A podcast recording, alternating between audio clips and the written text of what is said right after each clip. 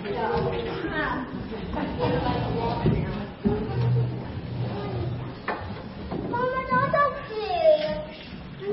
don't know how many of you have ever been responsible for preaching, ever, or leading a Bible study. Um, but unless there's a curriculum that you have to follow, in other words, you open up the book and you know you're at the next page and this is the one we're going to do this week. If you're the one that has to craft that or think about the schedule or come up with the next one, it's hard. It's very hard. And I, all week long, worked and prepared and prayed and read and meditated, and even until this morning, nothing was coming. And I got up at 5 and I was like, Jesus, I have six hours. I'm not going to afraid. I'm going to trust you. But I have six hours, God. And literally, God, I need you to give me the topic and the, the outline for my sermon. I've been trying all week. Please, God. And you don't know what kept coming to my mind? A stupid song that I saw on a video on YouTube two weeks ago. And it wouldn't stop coming to my brain. I literally woke up every morning this week. I never do this. I woke up every morning this week singing that song. God, this is not helping me. I need you to give me my sermon. I have been, Bob. No, God, this is a secular story. This has nothing to do with the Bible. I have given you what I want you to show the people, Bob. okay. And as soon as I said okay, he downloaded the entire sermon to my mind. And I had to download software in order to capture the video off of YouTube, in order to translate it into a way to get it here. And also I did it on my computer at my home, and I sent it through the world, the wonderful world of technology to that computer so that Evelyn could show you the video in just a second. That never. That never happens. You have to understand. I've been here 18 years. Technology doesn't isn't friendly to us on a Sunday morning. Ever. But it happened because God had a specific thing He wanted you to see here. Now, I need to give you a little bit of background so you'll understand what you're looking at. Okay? There's a, a, a, a Christian school. Um, I want to say that it's probably preschool all the way through through senior high in, in Florida. It's called the King's Academy. And this is a apparently a school that doesn't have a whole problem, lot of problems with money because they, they put on these fabulous, fabulous, um, well well crafted uh, musical productions for their school, for their drama program. And I have found that I really enjoy watching those because they're just well done. Well, there's this one musical that came out a number of years ago called Newsies. Have you ever seen the movie or heard of it? Okay. There is a, this whole, the whole thing about Newsies is it's based on a true story. Back in 1899, there was a, a strike that was done by the boys in New York City who were striking against the publishers because they were raising the price of the paper to the boys, not raising the price of the paper.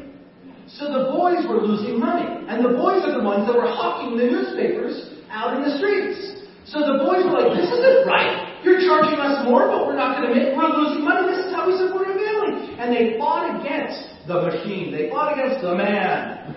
And this is really powerful story. And you don't need to know that this morning. Just know that you can look it up. You can look it up later. Um, but there's this one scene in the show that's on the stage production, but not in the movie. Okay? And what is, there's this character. He is one of the lead characters. His name is Crutchy. He is a boy who has had polio. His leg is messed up. He has to use a crutch. Now, being a uh, newsie on the streets of New York is not a problem having a crutch because you can use that to your advantage to get people to be sympathy with you and give you more money.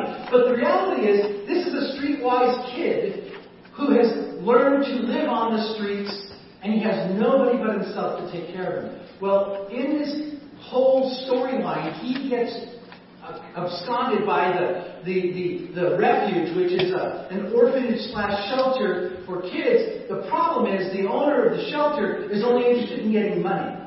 He doesn't care about the kids, and so he doesn't feed them, he doesn't clothe them, he just takes the money from the city to make sure that he's, he's doing his own stuff. And so you'll see him at the end of this video yelling at the kid. But this kid, Crutchy, has been brought into the refuge. He is lonely, he is miserable, he is missing his friends, and he's writing a note, a letter, to his best friend, Jack. Go ahead and play.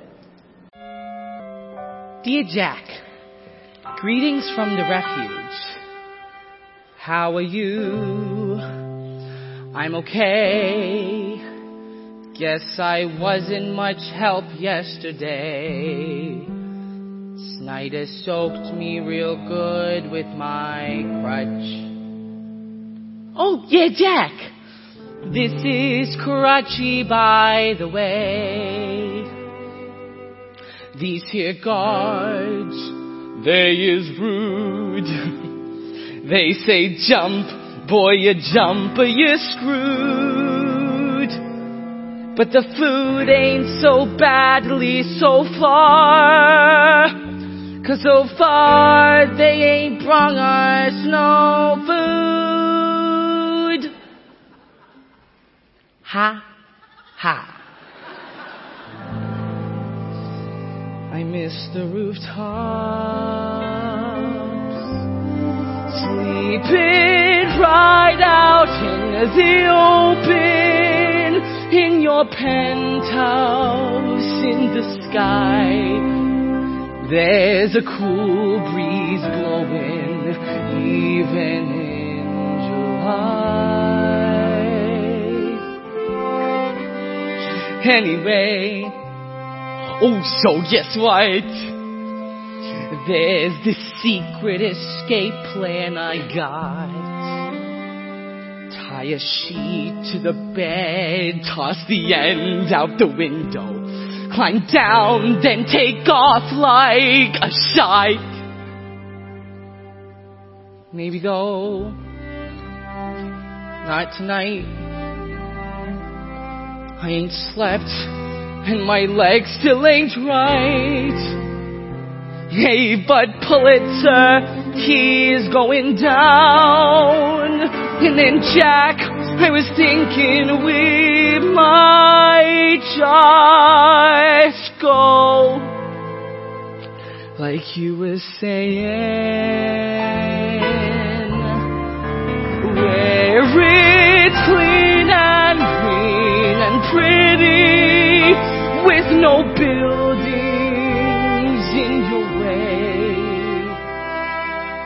you're riding Palominos every day. Once that train makes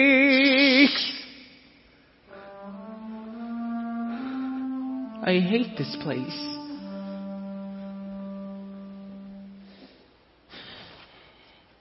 I'll be fine. Good as new.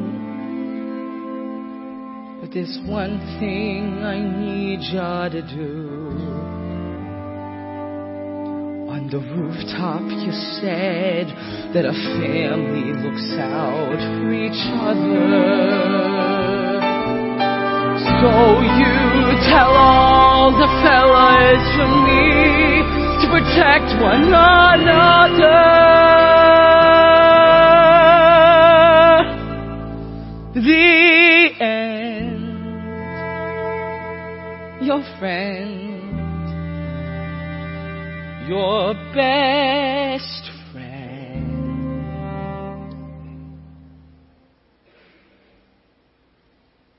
Your brother. Crutchy.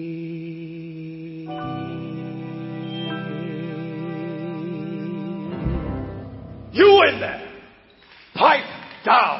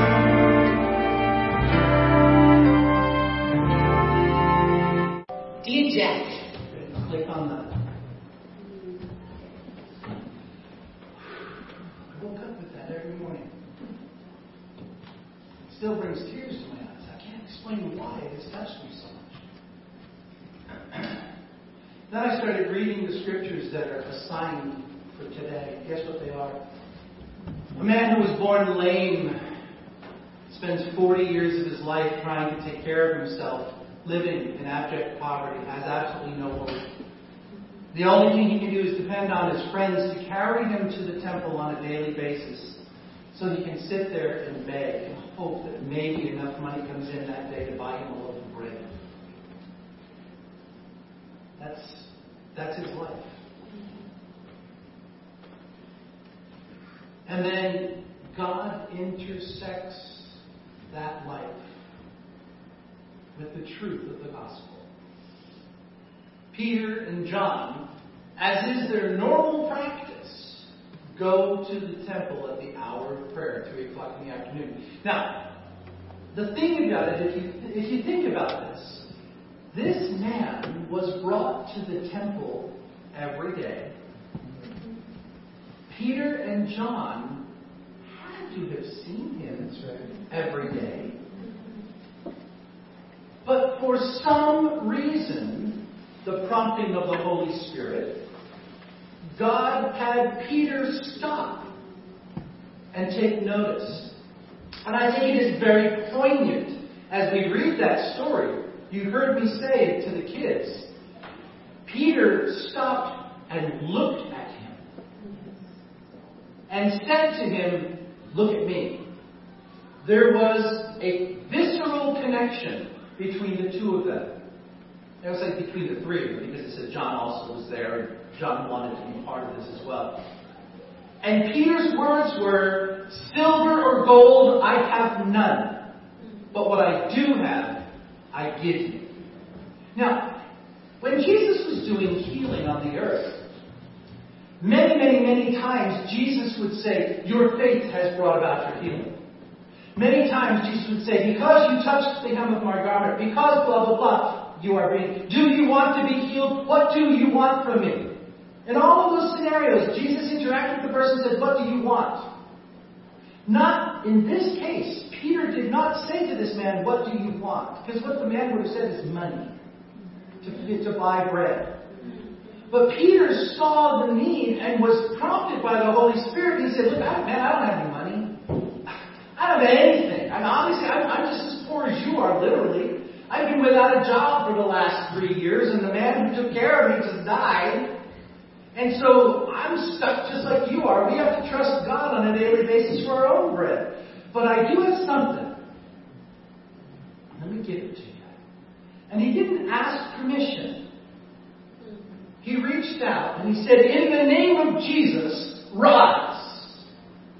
And instantly, God brought healing to this man in such a way. I mean, you've seen Hollywood movies where guys get up to their stumbling and like, oh, look, got over my polio. Oh, look, I can barely, but I fall down. No, this guy got up and he was jumping and leaping and praising God, and it continued. If you read the rest of the story, because it goes on all the way into chapter 4, it's Acts chapter 3 all the way through into the middle of chapter 4, maybe almost to the end of chapter 4. The religious leaders are really upset. Because this is going against everything that we tried to do. We've got rid of that guy. We do not in this name being preached again. And so they literally have Peter and John and the guy that got healed arrested by the temple guards and put into prison overnight. While the Sanhedrin decided what they were going to do, the leaders trying to figure out what they're going to do to these people. And overnight, Peter and John and this guy are in prison. Now, we're not told exactly anything about that. But what we do know is that the next morning, when they call them back, that the, it says and very clearly says in chapter 4, the man who was healed was standing next to Peter and John as they were being confronted by the Pharisees, by the leaders. So that man had to have been arrested and kept overnight. And then they realized there's not a whole lot we can do here. Because it's been almost 24 hours, this man is still walking around. This is a bona fide miracle. We can't, but we're going to tell him, shut up, stop talking about this Jesus, stop talking about this Jesus. And what does Peter say? Guilty. Make all the mandates you want. But all I'm telling you is I have to speak what I know to be true. I am going to follow God. I am going to do what God tells me to do. You don't have to like it.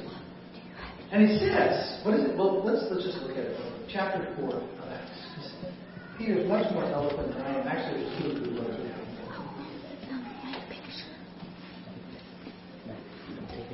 Verse 7.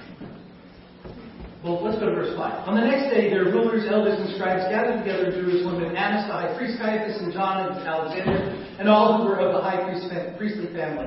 And when they had set them in the midst, they inquired, By what power or what name did you do this?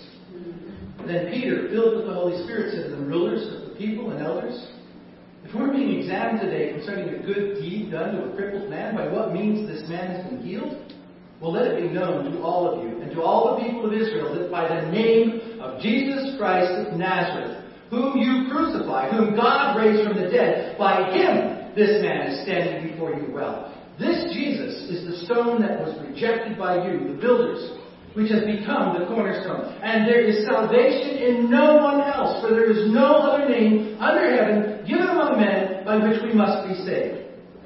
Can you imagine? This illiterate, uneducated man who didn't even get to go to Hebrew school because he wasn't good enough and became a, a fisherman instead, he is now standing before the leaders of the nation and he is he's literally lecturing them on theology. Hey, check it out. and they said, verse 13, when they saw the boldness of Peter and John and perceived that they were uneducated common men, they were astonished. And they recognized that they had been with Jesus. But seeing the man who was healed standing beside them, they had nothing to say in opposition. But when they had commanded them to leave the council, they conferred with one another, saying, What shall we do with these men? For that a notable sign has been performed, though, through them is evident to all that happens to Jerusalem. We can't deny it. But in order that it may spread no further among the people, let us warn them to speak no more to anyone in this name. So they called them back and charged them not to speak or teach at all in the name of Jesus. But Peter and John answered them, Whether it is right in the sight of God to listen to you rather than to God, you must judge. For we cannot but speak of what we have seen and heard. And when they had further threatened them, they let them go, finding no way to punish them, for, because the people, for all the people, were praising God for what had happened. For the man on whom this sign of healing was performed was more than 40 years. Now, one other thing that I did not coordinate with, oh my word, God had Elsie choose 1 John chapter 3 as the reading for this morning. 1 John chapter 3 verses 16 through 18. By this we know love, that he laid down his life for us, and we ought to lay down our lives for the brothers. And if anyone has the world's goods and sees his brother in need, yet closes his heart against him, how does God's love abide in him? Little children, let us not love in word or talk, but in deed and in truth. And this statement right here, written by the man who was standing there with Peter while they were saying, We're going to be following God. John wrote, Let us not love with our words or with just talk. Let us love in deed and in truth. Two things, in deed and in truth. And I want to look, look on truth first, and then we'll talk about the deed second. Truth first. Peter did not hesitate, forgive the expression, to call a spade a spade. You killed the light of the world. You did. Now, if you read in Acts chapter 4, when he's talking to the people, he says, Now, your leaders did it and you just followed in ignorance. But he was still letting them know the truth that they killed the Messiah. He didn't pull any punches. He spoke the words. And do you know what the end result was? The church on the day of Pentecost had grown from 150 to 3,000. Now, just a few days later, after this scenario, the church grows by another 2,000 people. And I would venture that the man who had been born one 2,000. So the church has grown because Peter is not afraid to speak the truth. Hear that, church. Amen. If you have the opportunity to speak the truth of the gospel to someone in your community, and you shirk your responsibility to speak truth, they may go into eternal darkness because of your faithlessness, and the kingdom of God may not advance in the way that God intended because of your fear and your failure. So I'm not trying to make anybody feel bad. That's between you and God. But the reality is, if you're sitting here this morning on a Sunday morning, it's because you believe something. And if you believe it, that means you think it's true. And if you believe it to be true, then you should be willing to share the truth with anybody. Because the truth that we have is that the only hope that we have is through Jesus Christ. Amen. It is through the blood of Christ that we are saved. It is only through the blood of Christ. John chapter 14, verse 6, Jesus said, I am the way, the truth, and the life. One of the songs from this morning. right. I am the way, the truth, and the life. No one comes to the Father except through me. Come this on. is the truth of the gospel. And if you believe it, you should be willing to speak it. Because there are people in the coffee shop, in the laundromat, in the post office who don't know that truth and who are literally on their way to darkness and eternal separation from God. So, just as Peter was willing to speak truth, so you should be willing to speak truth. But there's one other thing that's in this story that's not spoken. It's something we have to infer as we look at this story and think about it. what happened to the lame guy?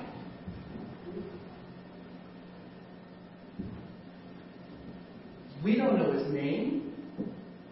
We never hear about him again in the scriptures.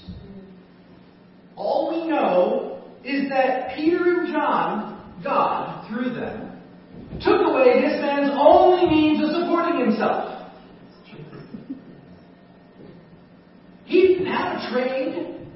He had no marketable skills. He didn't have, probably didn't have a wife or kids. Maybe he lived with his family. I don't know. But literally, John and Peter, silver or gold have I none, but what I do have I give you in the name of Jesus. Rise and walk. Woohoo! Bye.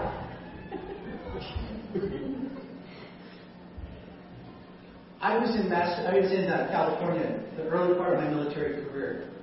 I attended a church. I won't name the denomination it's not important. But our pastor on Sunday morning would always, it was in a city, it was in Monterey, California. And during the Sunday school hour, our pastor would always go for a walk while the Sunday school classes were going on. And he would walk down to a small coffee shop. It was a little cafe, a couple blocks away from the church. And he would sit and have a cup of coffee and a pastry or a cup of coffee and a piece of toast or something and just think through what he was going to say during his sermon that morning. And this particular Sunday morning, he was there in the coffee shop, Sunday school's going on, and there's a guy sitting at the counter next to another guy. And the guy at the counter is engaged the other guy in conversation, and the pastor's ears prick up because he hears this first guy witnessing the truth of the gospel to the second guy. And he's like, woohoo, this is cool. I to hear how this goes. He starts praying for the situation. Lord, help him to hear the truth. Help the light to shine. Help him to know what's being spoken to him is true. Give him life. Help him, God. Now, he's not engaged. He's not part of that. He's sitting over his booth. And finally, the man making the presentation turns to the guy who's listening and he says, Would you like to make a decision to ask Jesus into your life today? Would you like to confess your sins and to repent? Yes, I would. And so the man right there on the bar stool at the, at the cafe leads him to Christ and leads him in a prayer of salvation. And in his exuberance and his excitement, the man stands up and shakes the guy's hand and he says, That's the fourth one this week! And walks out. And the man left sitting at the counter recognizes that he's nothing more than a notch in this guy's gun barrel.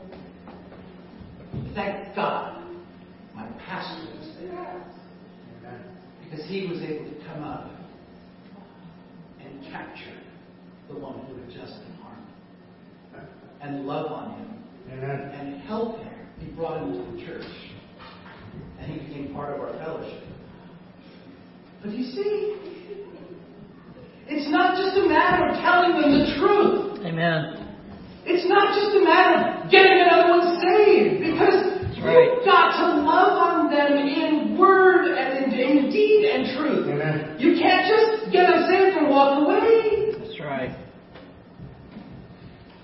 guy in the Bible, this 40 year old lame guy who had no marketable skills, gets saved that day. He gets healed. He, comes, he becomes a believer in the Lord Jesus Christ. How does he do? And Peter and John say to him, If you're willing, you can come with us. Let's look at John chapter Acts chapter 4 again and see what's going on in Acts chapter 4. Okay? Look at verse 23. When they, John and James, excuse me, John and Peter, can't get these names straight, when they were released, now I say John and Peter, but it was also the guy that was lame. Okay? When they were released, they went to their friends and reported what the chief priests and the elders had said to them. And when they heard it, they lifted their voices together to God and said, Sovereign Lord, who made the heaven and the earth and the sea and everything in them, who through the mouth of our father David, your servant, said by the Holy Spirit, Why did the Gentiles rage and the people plot in vain? The kings of the earth set themselves and the rulers were gathered together against the Lord, against his anointed. For truly in this city there were gathered together against your holy servant Jesus, whom you anointed. It's this long blah, blah, blah, blah. Let's skip on. Um, Verse 29. And now, Lord, look upon their threats and grant to your servants to continue to speak your word with all boldness. While you stretch out your hand to heal, and signs and wonders are performed through the name of your holy servant Jesus. And when they had prayed, the place in which they were gathered together was shaken. They were all filled with the Holy Spirit, including the guy that had been born lame, and continued to speak the word of God with boldness. Now, the full number of those who believed were of one heart and soul. And no one said that any of the things that belonged to him was his own, but they had everything in common. And with great power, the apostles were giving their testimony to the resurrection of the Lord Jesus, and great grace was upon them all. And there was not a needy person among them, not even the not a lame guy.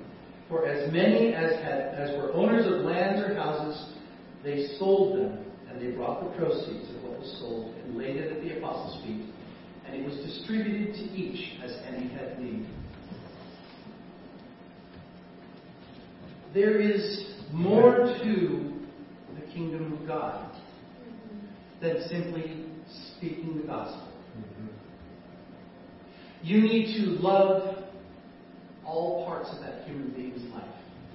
You need to meet their physical needs, their social needs, their psychological needs, their medical needs, their financial needs, all of it, before you're going to be able to disciple them to be a follower. That doesn't mean that they can't recognize the truth and respond to it, but it takes relationship to disciple. It's like what was said by, by Roy this morning when he was talking about the, um, the men's ministry. I think it was. Or maybe it was Evelyn when she was doing the announcements. Either one. One of the two said something and I went, God, you're so cool. Um, it's relationship. It's relationship. Without relationship, we never know who's happy or sad or broken or they've got their mask on. Everything's good. We're fine. I think that was Evelyn. And the reality is, folks, as a body of believers, we have a responsibility not only to each other to make sure we're taking care of each other and loving on each other and making sure everybody's okay, but we have to go out there and do the same thing. Because, again, if you don't have a relationship with anybody, all you are is the guy at the counter putting another notch on your gun barrel. Right. It's when you are actually loving them, bringing truth to them, but welcoming them into your life, that that's when the kingdom of God can truly expand and grow.